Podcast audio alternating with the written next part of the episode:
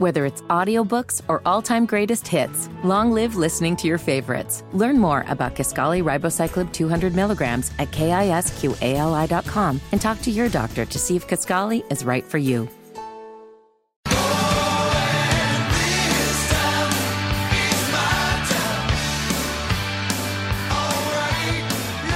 93 WIBC, it is the Kendall and Casey show. I'm Rob. Casey's here. Special guest this hour, Jefferson Shreve, Republican candidate for mayor in the city of Indianapolis.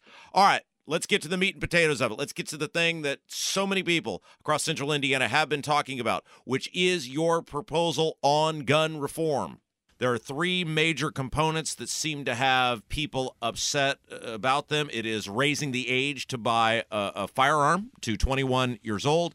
It is ending permitless carry in Marion County, and it is banning of assault weapons. I am curious why you honed in on those three things and said these are the three things we have to do to make Indianapolis safer. They're driven by conversations with our police leadership. So I've I've campaigned in the primary, and I'll continue to campaign on being supportive of our police community.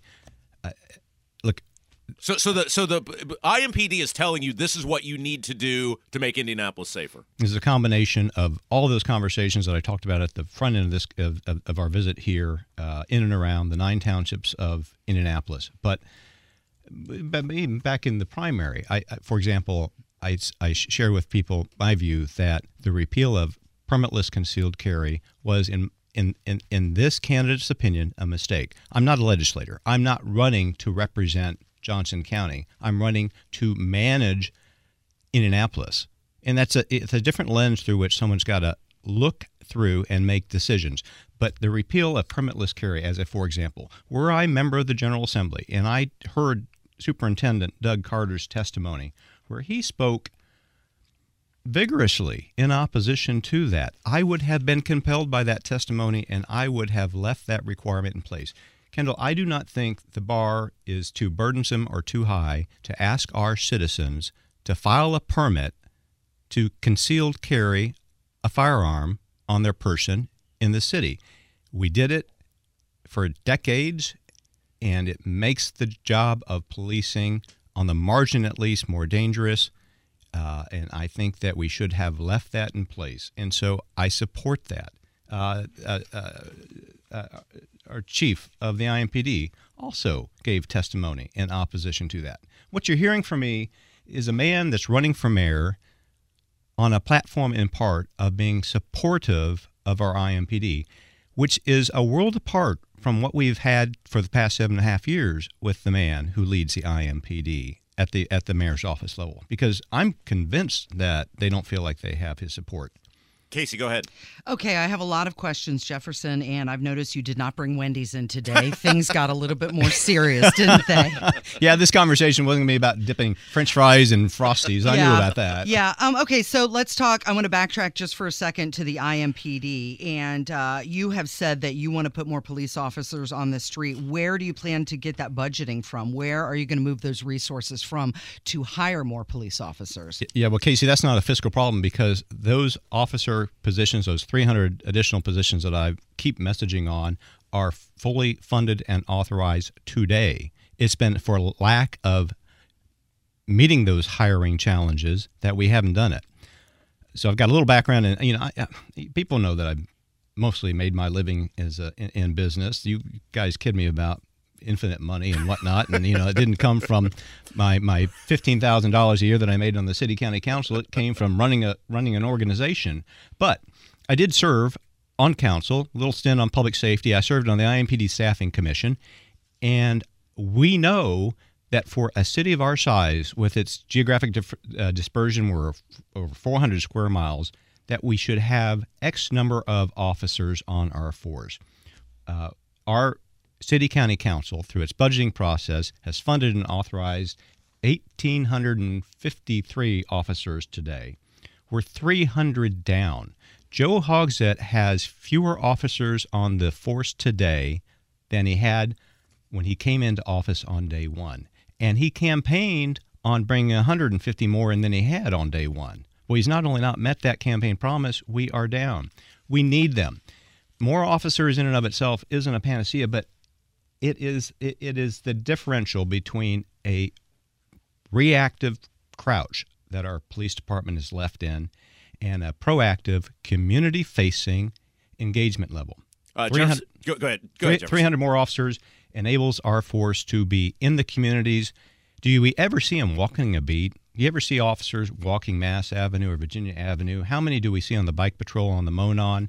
Uh, when we have downtown events, it's a rare sighting to see our mounted division. Uh, it, you know, it it doesn't need to be all squad cars and flashing lights on Fox 59 uh, every every morning because there's been another shooting event. We need to see them pre- proactively out there in the communities. When I was on the the city county council back in the Ballard years, we'd have officers that would turn up at our neighborhood meetings. They're there to listen.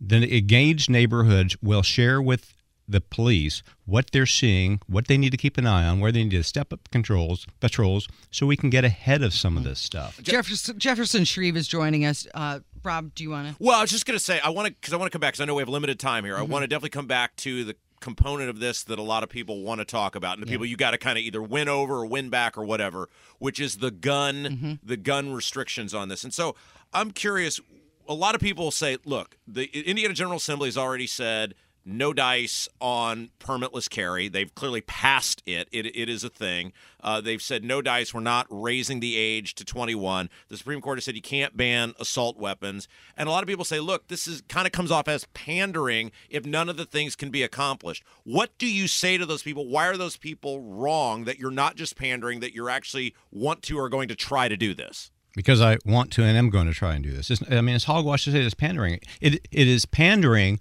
for Mayor Hogsett to come out two weeks after the General Assembly adjourns from their last, their last long session and introduces something to the council that they're going to pass that has zero opportunity or chance of, of, of, of going into the force of law. Well, who it, but it is, but it, it is not pandering to say, okay, these are some elements, having listened to our policing community, that make sense, that they feel strongly about, that I will support as as a city's chief executive, and I will go through the due course of law mm-hmm. and asking for these things. Okay. So the way you do that is you include it in your in in your legislative priorities at the start of the session, and you take them before the members of our General Assembly. Look, I, I, I it it's up to them, and I understand the challenges and the headwind uh, that will face this administration on that front. I have relationships because I served, you know, I served on the council with Aaron Freeman and Jack Sandlin. Mike Speedy served on the council. I mean, I get it.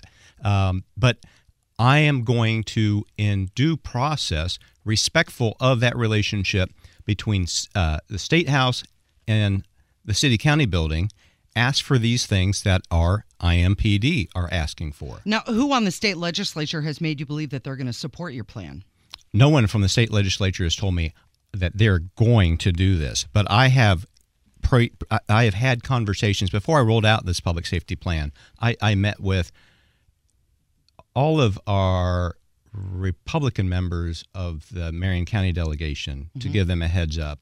Uh, and then after I rolled it out, you know, guys like Freeman and I back and forth. He doesn't agree with me. I get that. I respect Aaron Freeman. Uh, uh, Jack Sandlin, who's a former IMPD cop, I understand where, where he stands. Here's the difference, though. We're going to communicate. We will negotiate.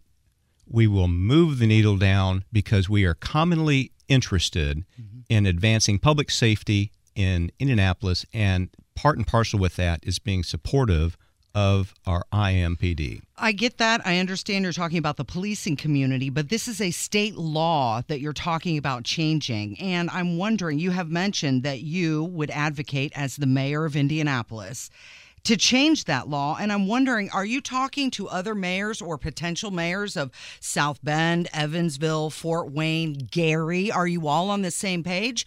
Because one person advocating is different than a group advocating. And who in the legislature has told you that they are willing to change the state law? Casey, I have not. Uh, I've not been uh, liaising with the mayoral leadership in cities in and around Indiana.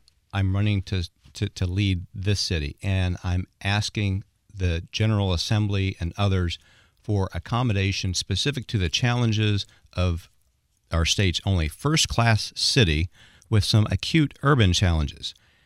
Broad Ripple isn't Bargersville, and Haughville isn't Eltonville. And so, I mean, there are some tools and accommodations that I am going to argue for that I think are specific to the challenges that we have right here at home. And, you know, Zionsville is a world apart. A, a, a guy, Relford, uh, whom I don't know personally, but I certainly respect, lives up in Zionsville. My sister lives in Zionsville. The challenges of public safety in Zionsville are a world apart from other parts of this city.